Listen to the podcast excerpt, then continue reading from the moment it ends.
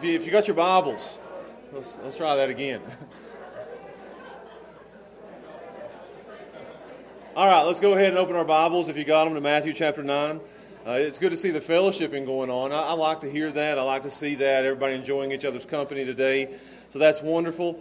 Uh, but now we open our Bibles to Matthew chapter 9. We're going to look at verses 9 through 14 this morning, 9 through 13 this morning. And I have some great news here for you today in this passage. Probably what we're going to look at today is the greatest news you'll ever hear. Uh, it, it is, it, for me, it doesn't get any better than what this passage teaches us today. I've been ready to go, fired up, and ready to preach this passage today. I look forward to it. Uh, and I titled the passage, and here's the good news. The title of the passage, of the sermon, is the good news that you need to hear today. And the title is Jesus, the friend of sinners. That's, a, that's great news. And, and I'll say this if you thought that, that's not great news. The more of a sinner you are, the better news that is.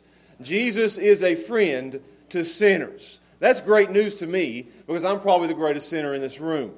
So Jesus is a friend to those who are sinners. So let's stand together and we're going to look at this passage. I titled it again, Jesus. And you're going to hear me say that a lot today. Jesus, the friend of sinners. And I'm going to read verses 9 through 13. This is a great passage, and you're going to see how Jesus is a friend to sinners here today. Starting in verse 9. And again, I love this passage, and I think you will too. Verse 9. And, G- and as Jesus passed forth from thence, he saw a man named Matthew sitting at the receipt of custom, and he saith unto him, Follow me. And he arose and followed him. And it came to pass, as Jesus sat at meat in the house, behold, many publicans and sinners came and sat down with him and his disciples. And when the Pharisees saw it, they said unto his disciples, Why eateth your master with publicans and sinners? But when Jesus heard that, he said unto them, They that be whole need not a physician, but they that are sick. But go ye and learn what that meaneth. I will have mercy and not sacrifice and this last phrase is one of the greatest phrases in the entire Bible. For I am not come to call the righteous, but sinners to repentance. It's a great phrase, and you'll see that as we look into it. Let's pray together, and then we'll study this passage. Father, we thank you for this truth that the passage teaches us that you are a friend to sinners, because if you wasn't, we'd all here be in very, very deep trouble. Because every one of us in here, the Bible says there's none righteous, there's not even one. The Bible says, For all have sinned and fallen short of the glory of God. That's all of us in here. So, the greatest news that any of us can hear, music to our ears, is that our Savior is a friend to sinners. Let this sink into our hearts today. Convict those who don't even think they're sinful, that they are. Comfort those who are full of sin. They need to know that Jesus is their friend. Please bless this preaching today, this passage. May it be for the edifying of your people and the saving of those who are lost. And we ask and pray these things in Jesus' name. Amen.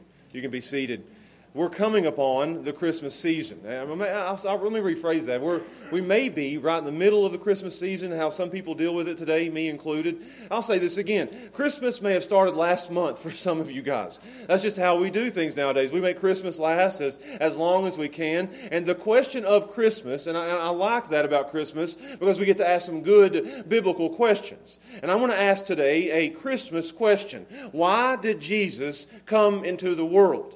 And that, that's a great question. Why did he come? What was the purpose in him coming? What was his reason for coming? What was his mission? When the Father sent him into this world, and he, he, did, he when he came into this world, it shows that he came from somewhere, that he was not created, that he didn't have a beginning, that he always was, and he always is, and he always will be.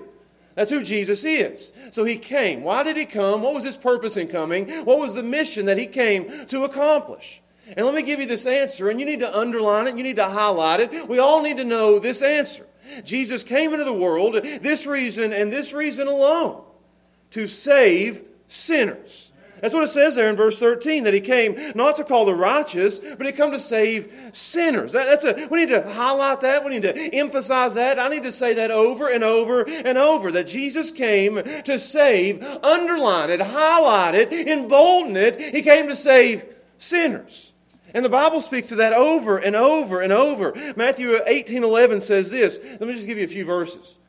Jesus said, The Son of Man has come to seek and save those who are lost sinners let me give you another one matthew 121 thou shalt call his name jesus for he shall save his people from their sins he came to save sinners luke 2.11 for unto you is born this day in the city of david a savior coming to save those who are sinful I'll give you another one. John 1 29. And these are all front loaded. In all the Gospels, he's putting it out in front, telling us why Jesus came. He came to save sinners. John 1 29. Behold, the Lamb of God which taketh away the sin of the world. I'll give you another one. I know you guys are begging for more. Give us more of this, Josh. 1 Timothy 1.15. And I like amens. I do. I heard a guy say this week that we live in a world that, that our, our truth, the truth in the world is booed and jeered. But when you come into church and you preach the truth, it deserves to be amen. For the people to stand up and say, hey, I believe that too. Amen. 1 Timothy 1.15 says, this is a faithful saying and worthy of all. Oh, uh, it says acceptation here, but I believe it means worthy of all amens. This is a faithful saying and worthy of everybody I'm begging for amens here. This is worthy of everybody in here saying amen to. Look what he says. Watch this. Worthy of all amens. That Christ Jesus came into the world to save sinners. And then Paul adds, of whom this guy right here is the chief of them all. So Jesus came, that's the truth, and you need to understand that. Jesus came to save sinners. Jesus came to die for sinners. Jesus came to lay down his life for sinners. This is the message of Christianity. This is the, the heart of Christianity. This is the gospel. Jesus didn't come for the good, for the moral, for the upright, and for the righteous. Jesus came for sinners. He came for bad people. He came for sick people. He came for the wicked people, the, the corrupt, the vile, and yes, even the abominable people. Jesus came to save sinners. It's a great truth. And that's the whole point of this passage that we're looking at today because we saw, and I'm just going to go ahead and get in the context of it, we saw in verses 1 through 8 that Jesus alone has the authority to forgive our sin. I, I, love that. There's no pope, there's no priest, there's no pastor, there's no parent, there's nobody else in the world that can forgive sin other than Jesus Christ. He told the paralytic there, rise and walk. He, he told him that he's going to forgive his sin. He didn't say God will, he said, I will. That's Jesus having the authority and the power to completely wipe away every sin in our life. Now, the question that we come to in verse 9 is this is a big question who does he forgive? How far will Jesus go? Better question, how low does he go in saving sinners? Is there anybody too low for Jesus to save? That's the question here. Is there anybody too dirty? Is there anybody too sinful? Is there anybody that he looks at and he says, that is a lost case, I can't save that one? Is there anybody Jesus won't forgive? That, that's what the, the whole point of this passage. How low will he go? And this story will show us that not only does Jesus save the worst of the worst sinners, Jesus delights in saving the worst of the worst sinners. Jesus is actually a friend to sinners. So let's look at this passage. I'm going to give you three headings as we work our way through this. It may be the easiest outline I've ever given. Let's start with number one, verse 9. I want to show you the social outcast. The social outcast. Look at verse 9 with me.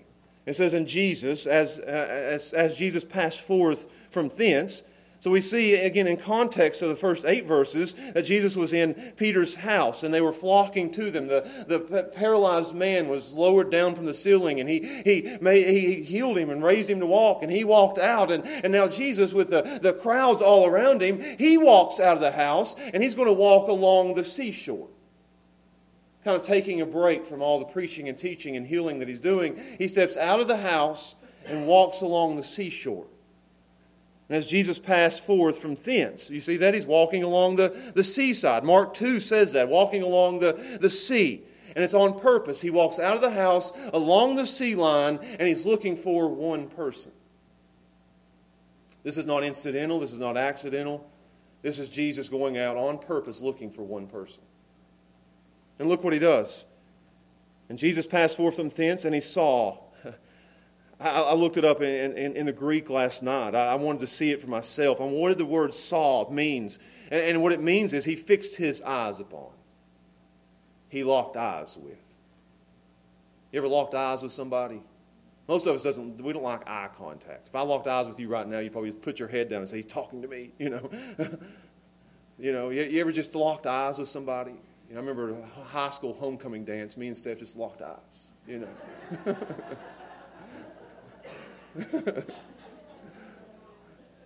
She's not over there.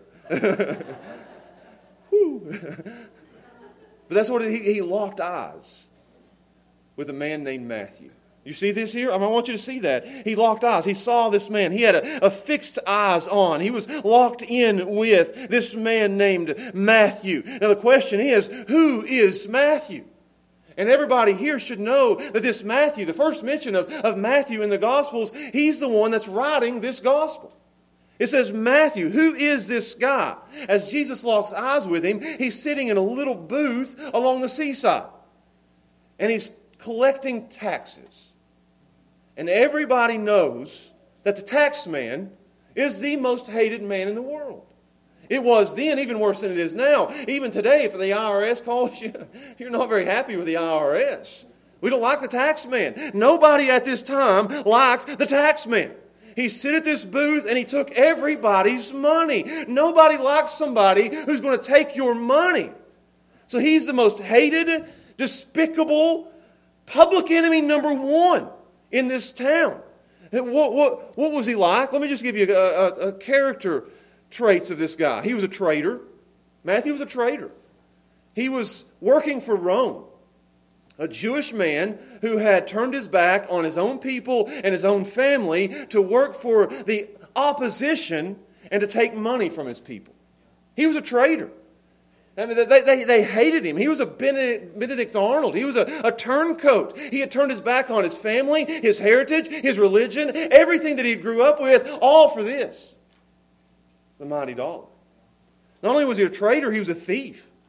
Because he, would, he could charge as much tax as he wanted. He would sit there in his little booth, and I don't have time to go through it all. This is fascinating to me. He would sit there in his little booth, and as people passed by, he'd say, What do you got in your hands? They'd say, A letter. You owe taxes on that. They pass by and say, What do you got there? A donkey? It's got four legs. You owe me a coin for every leg. A tax on the donkey legs. How many wheels you got on that? Every time it turns, you owe me a penny. And he's just taking money from everybody. Everything they bought, everything. They go fishing and bring fish. He'd say, tax on that, tax on that, tax on that. He was taking their money. He taxed everything and made a fortune off of it. You say, why didn't they just say no? In that little tax booth, he had some thugs with him, enforcers. And if you didn't give the money, it's like the mafia. They got the money. They, would shake it out of you. That's who Matthew is. I mean, he had these guys to protect him and to enforce these things. He was a wicked and evil man. That's who Matthew was. The Jews considered him, and I, got to get into this because you guys are sitting there wondering why I'm telling you about a tax man. The Jews considered him the worst of the worst sinners. They considered him the vilest man in the world. He was the most wretched. They, they had a level of sin and a tax man was one rung below prostitute. The Jews would call him unforgivable. They would say he can never be forgiven. They barred him from the temple. In Luke 18, when the Pharisee stood up to pray in front of everybody, he said, Thank God I'm not a tax collector. Because they are the worst people in the world. This is the type of person that you do not. In our culture today, you look at and say, Why are they in church? They were barred from synagogue, barred from the temple. You couldn't even bring a, a tax collector into court because they'd said their witness was no good because they were liars. This is the worst of the worst sinner in town. And Jesus now has his eyes fixed on the worst sinner. And he shows us the type of person Jesus saves. Jesus looks at this guy and he says, I want you on my team. You fit right in with the guys that I got because they're all a bunch of sinners. That's what he's saying here. How, how, how, Matthew is writing this down. One verse here. Jesus, he's saying, Who does Jesus save? How far does Jesus go? How low does he go? And Matthew says, See exhibit A. This is how far Jesus goes. He saves somebody like me. And Jesus looks at him and he says, And I, have got to hurry or we'll be here a while. He, he, he looks at him and says, Look, he sits at the seat of custom and he says unto him, Here's his summons. Follow me. I like that. Jesus is seeking him out. Jesus is initiating the conversation. He's seeking, he's searching, he's pursuing. He found Matthew in a tax booth. Where'd he find you at? He found me in a church 15 years ago. Where'd he find you at? Understand, you wasn't looking for Jesus, he was looking for you. He found him in a tax booth. He found me in a church. Where'd he find you at? Here he finds him and he looks at him and he says, Follow me. These are his favorite words. He says, Drop what you're doing and follow me. And what does it mean to, to follow Jesus? He, it's personal. I like that. He says, Matthew, follow me. He's pointing at one man and one man only. His eyes fixed on one man, pointing at him. You follow me. You drop everything that you're doing and all that you're living for. You leave that booth and all the coins and all the taxes that you've took. You leave those thugs. You leave everything behind and you come follow me. It's a great call. Leave everything you know and all I'm going to tell you is you have Jesus. That's all he tells him. Follow me. It's the same thing he says to everyone in here. You follow me. It is the command and call of the gospel. You follow me. What does Matthew do? I like to think there's a pause there. I have a period after follow me and a little blank space right before and. And I like to think in that little blank space that Matthew's mind starts turning.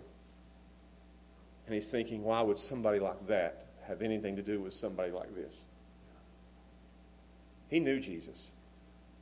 And as Jesus passed by, he thought he would never look at me. Why would somebody like that have something to do with somebody like me? And you've got to see yourself in the same place. Why would somebody like Jesus have anything to do with somebody like Josh? Why would he want me to follow him? Why in the world would he call me? Out of all the crowd and all the people that he could be calling, why would he look my direction? I'm the worst of the worst. I'm the lowest of the low. I deserve to be in a gutter somewhere. But the King of Kings and the Lord of Lords is looking at me and saying, I want you. And right here in the right here in this pause, in this white space, Matthew says, You know what I'm going to do? I'm not going to go bury my dead. I'm not going to tell anybody bye. I'm going to right now pick up all my stuff and I'm going with that guy. Look what he says. And he and he arose, just like the paralytic did in verse 7. And he arose and he followed him. He got up and he went immediately there was no wait. There was no, I'll see you later, Jesus. It was right now, immediately, he got up and he followed. He didn't follow a group or a religion or a cause or a movement or a denomination. No, he committed his life to Jesus Christ. He's no longer calling the shots. He's no longer the captain of the ship. He's not ruling his own roost. He is following Jesus, and that's what it means to be a Christian. Luke 5:28 says that when he got up to follow Jesus, he left it all. He forsook it all. He abandoned everything.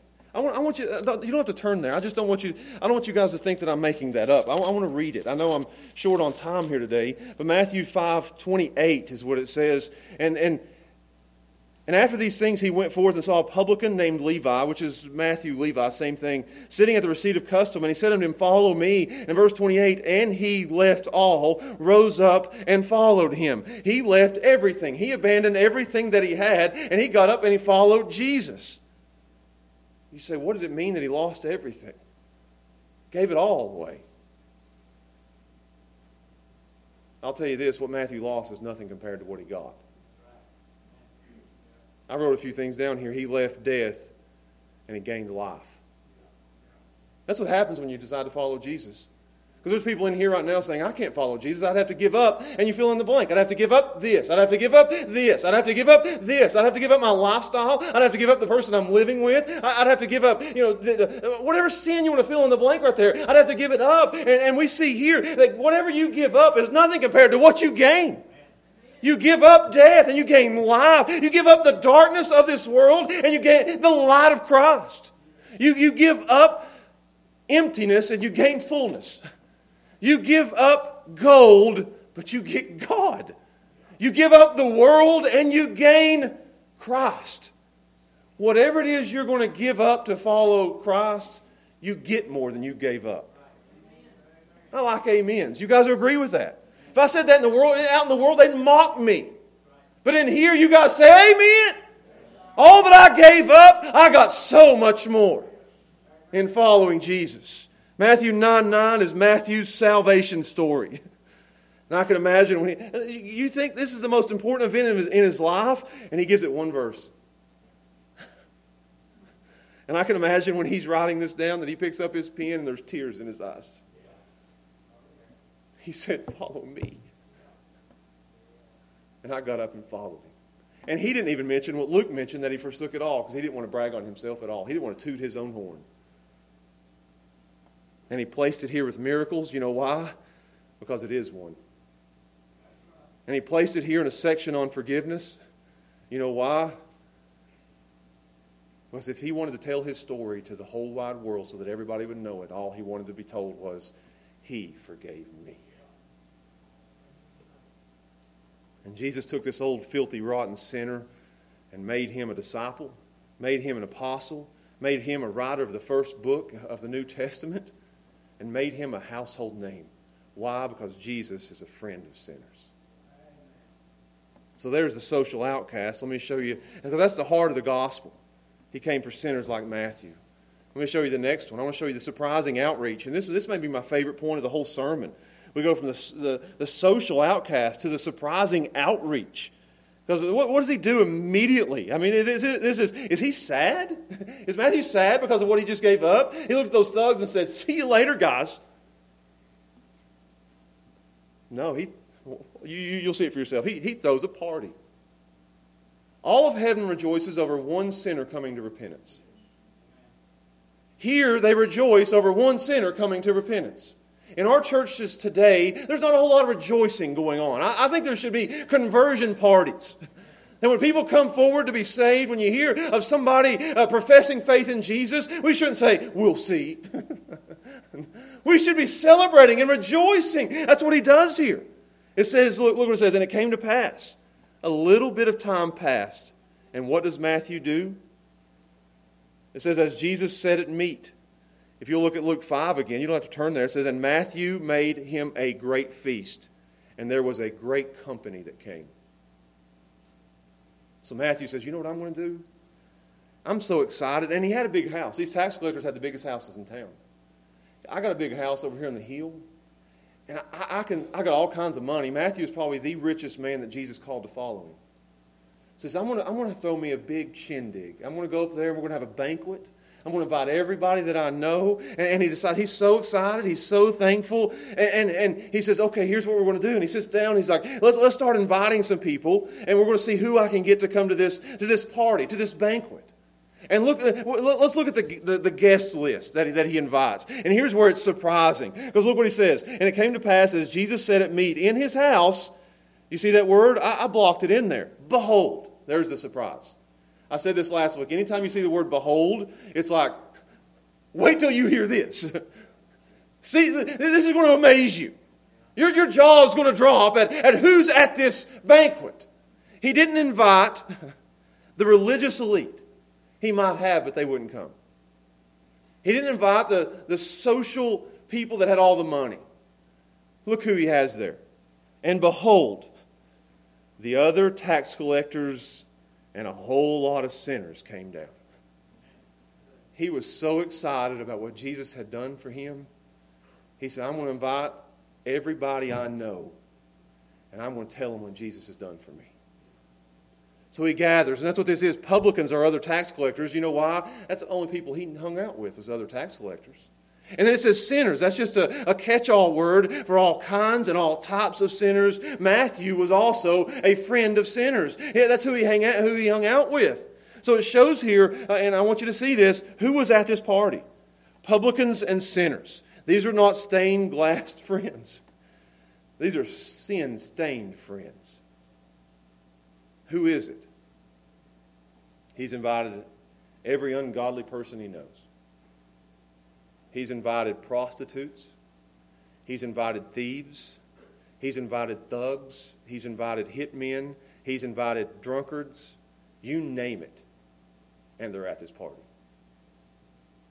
You name it. All the dishonorable, sinful people you can think of, all the despised, outcast rejects that is in your mind. Think about that. If we were to have a party and they'll say, let's invite the worst people we know.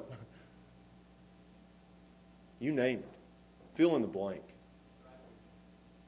And he invited them to this party, this banquet that he's having. Matthew's gathered every friend that he has at his own cost, at his own house. And why? One last party before he turns and follows Jesus, right? No. He wants to introduce every single one of them to the man who changed his life, to the only one who can forgive their sins. I like this about him. He immediately starts sharing the gospel with other people. He didn't have a class on it. He immediately goes out and he says, Let me tell you about the man who, who forgave me of all my sins. He's enthusiastic about it. he didn't invite him to a funeral, he invited him to a party. He didn't come to him and say, Oh, let me tell you about this man named Jesus. No, let me tell you about this man who, who changed my life. And he done it lovingly. Because the most loving thing any of us can do is bring somebody to Jesus. The most loving friend you have, I said this last week, is the friend that helps you, brings you to Jesus. The greatest parent, the most loving parent in the world, this may get me in trouble, is not the parent that pushes you towards a sport. I love sports. My kids, all of them play. But the most loving parent you have is the one that pushes their kids toward Jesus. The most loving mom, the most loving father. I'll even say this husbands, the best husbands in the world are the ones that push their wives closer to Jesus. That's how you lead a home. I want my wife to be closer to Jesus. So he brings them to introduce them to Jesus.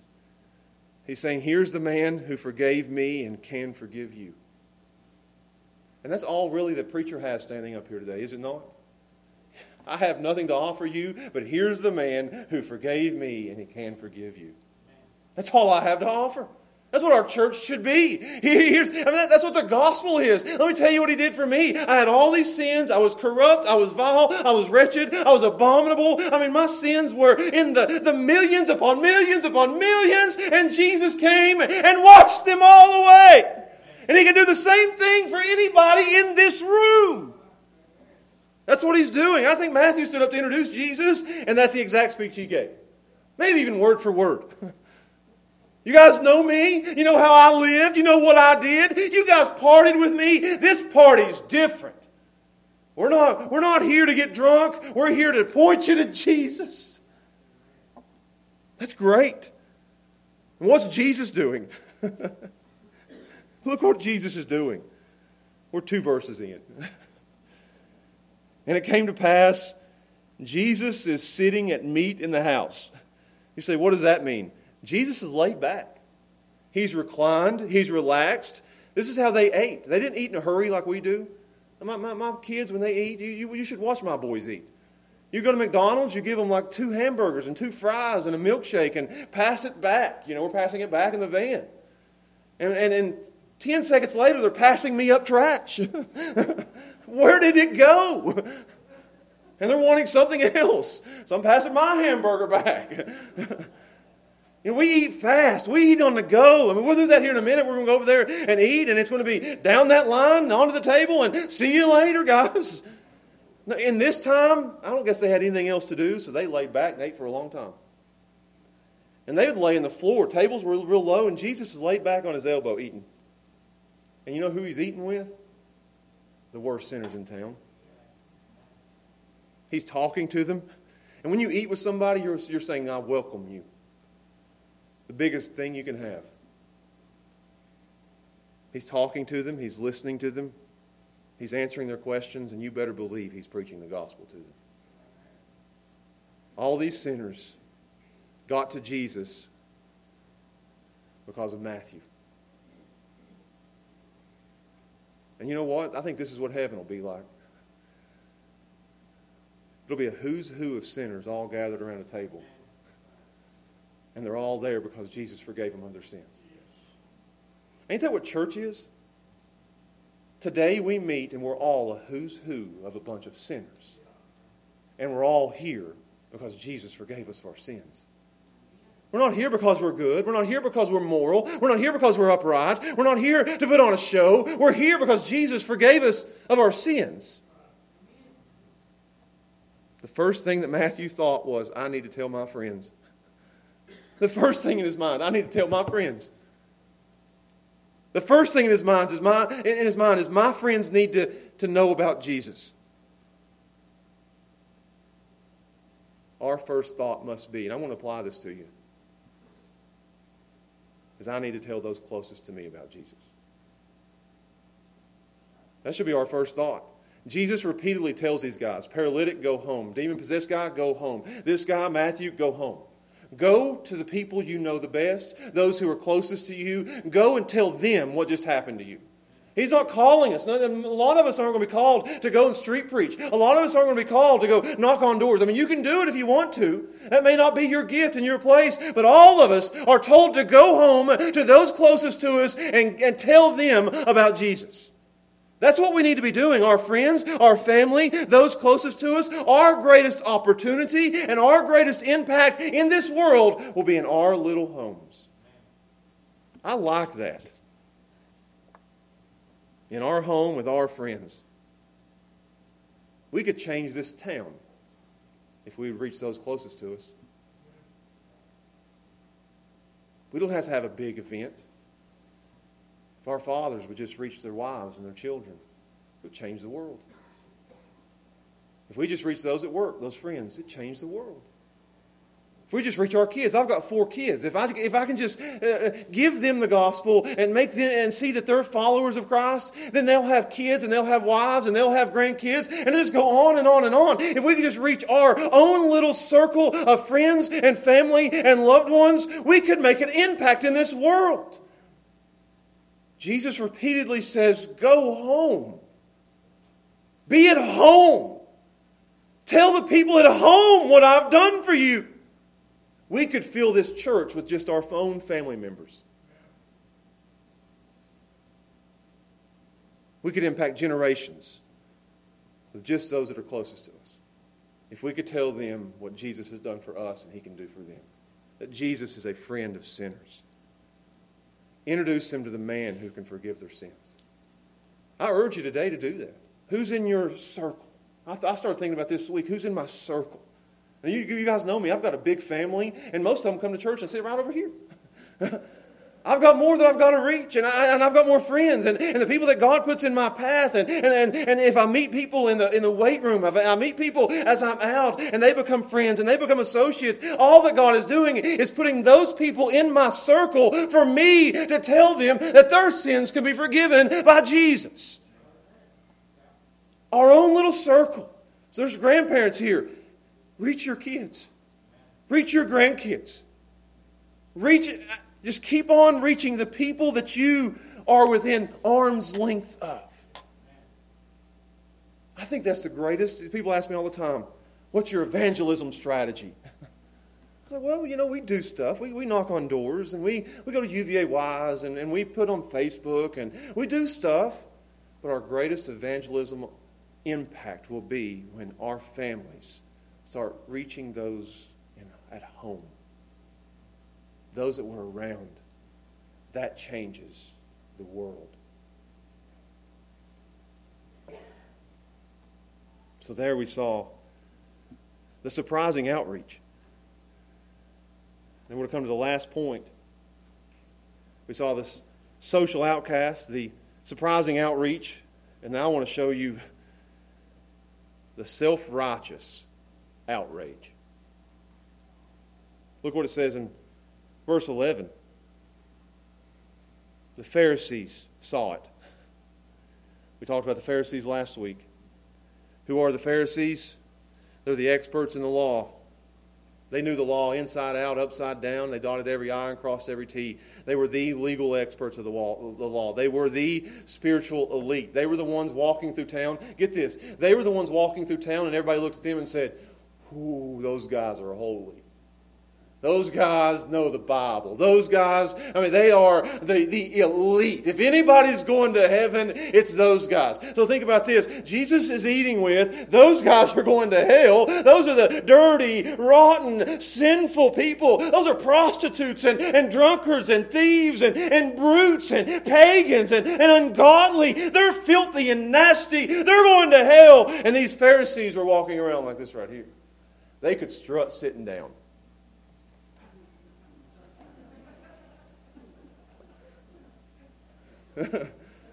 I got you another one. I don't know if I need to tell it. they could keep their noses in the air tying their shoes. you can tell I sit and think about these things. They walk, and you guys know the top. They thought they were better than everybody else in the world. And they spent their time thumbing their noses down at those people Jesus were eating with. They were self righteous. We're going to see them every week. Every, everywhere Jesus goes, they turn up. These people are the Pharisee praying, I, I thank God I'm not like them. This is the prodigal son's brother, who, when the prodigal son comes home, and they throw him a party. You see that? Because when people repent, God's people celebrate. And the prodigal son comes home, the father welcomes him and loves him, gives him the ring, gives him the robe, throws him a party, and the brother's over here saying, I don't know why he got a party. I'm, I'm better than he is. Self righteous. Full of themselves. They think there's something else. They see all these sinners, and when they, it says they see what's going on, they're watching Jesus. They're listening to Jesus. They're following Jesus. They're out to get Jesus. And they see him eating with these sinners, and believe me, they're not inside at that party. In my mind, I'm thinking about that too. They're not inside, they're on the outside looking through the windows. They wouldn't dare be seen in that house, wouldn't dare be seen there. So they're sitting there saying, What's Jesus doing? He's, he just passed bread to a prostitute. Oh my! Behold! What is Jesus doing? They're standing outside watching and they're, and they're shocked and their blood pressure went through the roof. I mean, their face just turned blood red. They're sitting there ready to spit nails. I mean, they're just so mad. Jesus ought to shun those people. Why is Jesus eating with bad people? Hmm. Self righteous spiritual pride, know it alls, full of themselves. They would sing holy, holy, holy, but they'd sing it about themselves.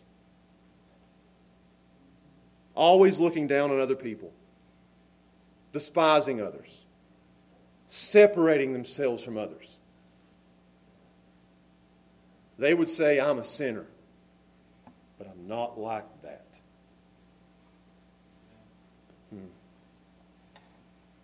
Charles Spurgeon said that the sin of self righteousness is a smoking heap of rubbish. He also called it the most abominable sin in the sight of God self righteousness. That you think you're better than what you are. That on the ladder of sin, I told you earlier, they had a ladder. And tax collector, I mean, they, I'd like to see their list tax collector, prostitute. What's your ladder? Because I assume that every single one of us thinks we're a little bit higher than what we ought to be. And we look down on all those others. You see what we do? Our sins are respectable. Our sins are okay. I think some of us are getting uncomfortable here right now. Because I'm in the same boat. I sit and say, well, my sins aren't like that. There's two categories for us there's respectable sins, these are okay. These don't get church disciplined. These don't get special sermons about them. These are things that we just kind of overlook and say, that's not too bad, and I'm not that bad. It's just a little white lie, you know, just, just little bitty things. I'm not, that's not bad. And then we have reprehensible sins. And we sit here and think because our sins are respectable and everybody else's are reprehensible, that we, we are so much better than they are. And we wouldn't dare be around those people. We wouldn't dare welcome them into our church. We're going to have fellowship here in a minute. And if Josh passed bread to one of them, who does he think he is? Look what it says. I mean, that, that's, uh, I'm not making this stuff up. The Pharisees saw it, and look what they do. they go to his disciples as they're walking out of the house. That's what it says. They don't go to Jesus. They catch these disciples coming out like a sniper, just getting one at a time. Hey, come over here, let me ask you something. Just one at a time, because that's how it always works. A whisper behind the back, not talking face to face. They didn't want to come to Jesus. Jesus had already put them in their place just a few verses earlier. Let's see if we can get the guys who don't know as much as Jesus. And we're going to pull them to the side. Hey, disciples, come over here. And they're going to talk to them. It always happens with a whisper, always happens behind the back. And I'll even say this oftentimes hot happens in the parking lot. Amen. There we go. Never face to face, never direct. And they look at they look at these disciples and they say, look, look what it says. The Pharisees saw it and they said unto his disciples, why eateth your master with publicans and sinners? And they're not really wanting to know. This is, this is not a, an honest question.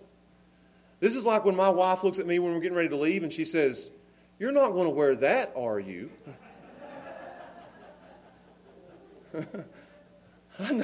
She's not asking me a real question. She's telling me to go change. And what he's saying here is, do you see what he's doing?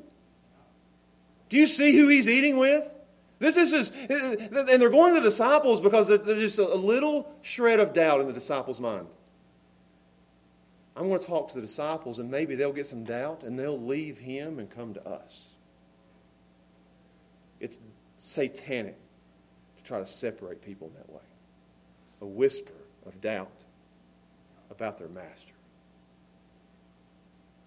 And they're making this accusation if Jesus eats with sinners, then in their mind, he must be one too. So the accusation they're making here is Jesus is just as sinful as the tax collectors and as the sinners. They're accusing Jesus of being a sinner himself. And that's not the only accusation that they give. You can look down at verse 14. I'm not going to do a whole lot of detail on these verses, but they make another accusation about him here. Then it says, And then came to him the disciples of John, saying, Why do we and the Pharisees fast all the time? But your disciples aren't fasting, they're at a party. You get, I mean, what they're saying there is, you make religion out to be more fun than what it ought to be. We fast and we, we, we don't eat and we're so serious all the time and we're, we're mad about our religion. And he needs to be that way too. He's in there eating. What does he think he's doing? He's making this out to be more fun than what it is. He's bringing joy to life. Right? I mean, they're accusing him of, of not being religious enough. And he says, Can the children of the bride chamber mourn as long as the bridegroom's with them? He says, No, no, this is a time for joy. We just saw Matthew get saved. It's a time to be happy. You fast when you're sad, rejoice when you're happy. He says, The days will come when they'll fast, yeah. And then those verses 16 and 17, he says, I've not come to, to bring something old, some old religion. This is, this is going to be new. There's joy in this. I'm not going to do things the way you want me to do it. So they make two accusations that he's eating with sinners and that he's not religious enough. It's just one accusation after the next. And what they're really saying is, how can this guy claim to be God when he doesn't meet our criteria. He's hanging out with them. We'd never hang out with them. He's having fun. We'd never have fun. How can this guy be if he's eating with sinners? And Jesus hears them. You see that? But when Jesus heard that, when Jesus heard it, I can't hear more than one person at a time. But Jesus is in the house with his supernatural, divine omniscience. He hears exactly what's going on outside with his disciples. He steps outside and he puts them in their place. And look what he says. Love this answer. He says, You want to know why I'm eating with sinners? Here's why I'm eating with sinners. I'm closing. Here's why I'm eating with sinners. And he gives them three answers. He gives them a logical answer, a biblical answer, and a personal answer. The logical answer is here's why I'm eating with sinners. Because they that be whole don't need a doctor, but those who are sick. That's logical. Doctors go to sick people. You never see a sign on a hospital door that says no sick people allowed. Do you? But in some churches, you might as well have a sign on the outside that says no sinners allowed. And Jesus says, We're not here for well people, we're here for sick people, we're here for sinful people. Jesus is saying, I'm a spiritual doctor, and I have come here to help sick people, spiritually sick people. He didn't come to condemn, but to save. He didn't come to shake his fist at them, but to fix them. These Pharisees would have been lousy doctors, and it makes for lousy churches. When you will stand and condemn every sinner in the world, our town's terrible. Our nation's going to hell. And just sit and condemn everybody but offer no remedy. You are a lousy doctor.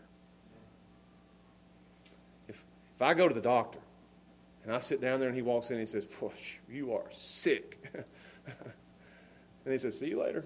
what kind of doctor is that? But then you got preachers that'll stand up and churches that'll do the same thing. You all are sinful, sick, depraved abominable, wretched, and vile. See you later. Hope you can fix that. Lousy doctors and lousy churches that'll offer the problem but not offer the remedy for the problem. You say, Josh, why do you preach the gospel and Jesus every single time you get up? It's, it's like a record on repeat. Jesus, Jesus, Jesus, Jesus. I want to stand up here and offer you the remedies, the only one that can forgive you of your sins. And then he gives them another answer. They that behold need not a physician, but they that are sick. And then he says, and here's the biblical answer Go ye and learn what that meaneth. I will have mercy and not sacrifice. He says, You guys need to, again, think about this. The experts of the law and Jesus looks at him and says, You guys need to go back home and learn some stuff. Because you don't know what I'm really after. You guys need to get back to the basics. You need to, to go back to the books. And he quotes Hosea 6 6, and he says, I will have mercy and not sacrifice. And what he's saying is, these guys over here, they're so nitpicky about every little detail of this and that and the sacrifices and all these things, but they have totally missed out. And these are minor. They've totally missed out on the major which is an offering of mercy to those who are in sin. You are missing the major because you're so focused on the minor. And then he gives the personal answer For I am not come to call the righteous, but sinners to repentance. And I think it's one of the great verses in all the Bible. I've not come for the righteous. And get this, there's not any righteous. The Bible says again, there's none righteous, no, no, not one. We've all sinned and fallen short of the glory of God. I tell, I'll sit down with people all the time, kids usually, and I'll try they come and ask me about the gospel. And I hope there's kids here today that's thinking about the gospel. And the first thing I ask them, I'll, tell them about who God is, that He exists, that He's given us His law, that His law is perfect, His law is holy, and, and it's what we're supposed to follow and abide by. And then I'll say, Now, have you broken that law? Have you sinned? And every, every time, just about, they'll say, And then I'll look at them and I'll say, But the Bible says, For all have sinned and fallen short of the glory of God. That means me. And I'll say, And that means you. Have you broken God's law? And then it becomes, I have. With tears. I have. There's none righteous. There's a whole lot of self righteous. There's many that think they're righteous. And Jesus says here, and, and this is an amazing statement I've not come for those who are self righteous. I can't do anything for them. They don't need Jesus. They don't need saving. Why would they believe in Jesus when they can believe in themselves? Why would you, who think you're well, go to the doctor? I have to be on my deathbed before I'll go to the doctor. Steph will say, You need to go to the doctor. No, I'm fine. I've been in the bed for a week, you know. It has to be bad for me to go to the doctor. And these people think they're so good that they don't need Jesus. He can't save anybody who doesn't think they need saving. So who did he come for? I've not come to call the self righteous, but sinners to repentance. There's that word again wicked, vile, worst of the worst, the bad. I've come to call them to repentance. And I would underline that word repentance because Jesus isn't sitting there having a good time with these sinners, talking and eating. He's telling them that they are sinful and that in order to be saved, they need to turn from those sins. Because that's what a friend does, is it not? A friend of sinners doesn't leave people in their sins. A friend of sinners is not going to condone sin. If I'm your friend and I see you doing something that is harmful to you, if I'm a good friend, I'm going to say, hey, that has to stop. A friend of sinners is not going to say, hey, go live how you want, I still love you. A friend of sinners is going to say, hey, that's wrong, it'll send you to hell, stop doing that. That's what a real friend does. That's what a real preacher does. Don't condone sin. I'm not going to wink at sin. We're not going to ignore sin. A good friend will not leave you in your sin. So Jesus says, You're sinners, and I love you, but you must repent. That's the message of John the Baptist. It's a message of Jesus. It's a message of Paul and of Peter. Repent, or you'll perish in your sin. He's saying there, do what Matthew did and follow me repent. And that's the invite that he gives. For I am not come to call. That's a great word, call. It's a word that they use to invite people into their homes. Think about this. You had your high and mighty over here and your low over here. And Jesus said, I've not called you. I'm not inviting you to my home. Where's his home? In heaven. I'm not inviting you, self righteous hypocrites. He would later go on to say, You whitewashed tombs. You're all dressed up on the outside. You get that, what a whitewashed tomb is? Go to a graveside, and they keep those graves so pretty on the outside. They got flowers all around them. They're clean, they're beautiful. But what's on the inside? Dead men's bones. Nasty, defiled. And Jesus looked at these guys all dressed up, all perfect, all know it all, and he says, I'm not calling you to my home. I've come to call sinners like these people. Like Matthew, like prostitutes, like the thieves, like the drunkards, like the drug addicts, the adulterers. I'm calling you to repent of your sin and come to my home. That's a great statement. He's inviting them, sinners, to be saved. Matthew 11, Jesus invites the weary and the heavy laden. Matthew 22, Jesus invites the low lives.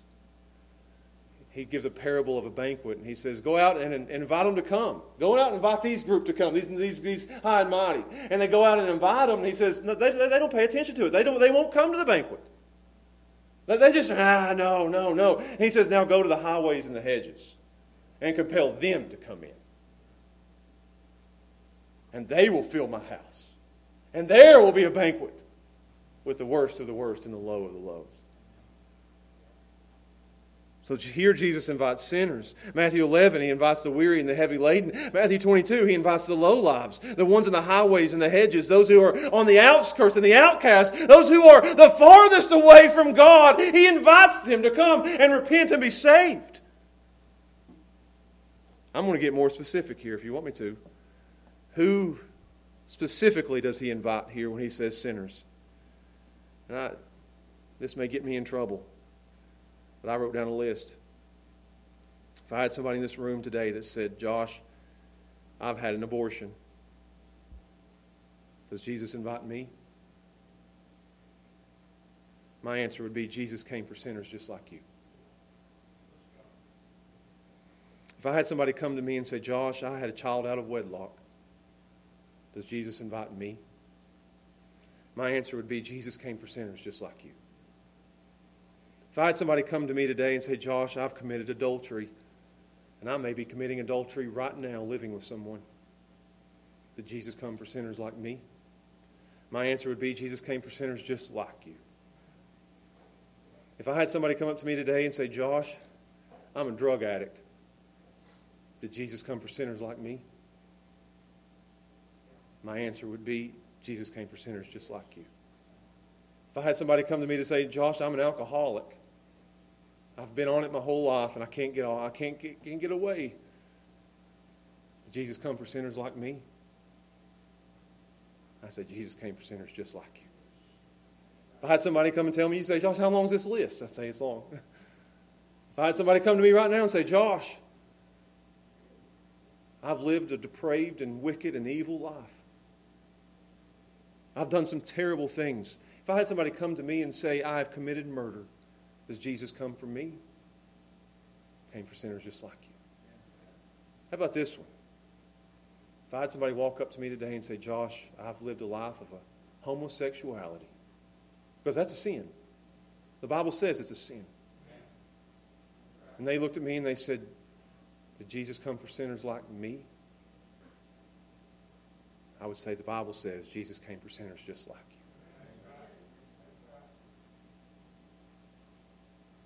I had somebody come and tell me, Josh, I lived a life just like this guy did. I was a self righteous sinner. I thought I was something good. I grew up in church. I went to a Christian school. I said all the right things and done all the right things. And I thought for sure if anybody was going to go to heaven, it'd be this guy right I didn't need to be saved from my sins. I was good. I was moral. I was upright. I knew all the Bible stories. I knew all the books of the Bible Genesis, Exodus, Leviticus, Numbers, Deuteronomy. You know, just get Matthew, Mark, Luke, John, Acts, Romans, First. You know, just keep on going. I knew it all. Just like some of our kids in here. Think you're something because you've been in church. You were in church nine months before you were even born. that ain't going to save you. Your self righteousness is as bad as sin as anything I just named. Because in your self righteousness, you lie about your own self, do you not? I mean, I could go down the list of the seven sins that God hates, and every single one of them falls into the category of self righteousness. And you say, Can, did Jesus come for sinners like that? I stand here today to tell you that Jesus came for sinners just like that. And the Jesus who forgave my sins is the Jesus who can and will forgive your sins. And why is that? Because, oh my, oh my, Jesus is the friend of sinners. So if you're here today and you recognize your sin and you understand that you are a sinner deserving of hell, all have sinned and fallen short of the glory of God. And maybe today Jesus seeing you mm, eye to eye, looking around the room. And he looks and he says, Follow me. Follow me.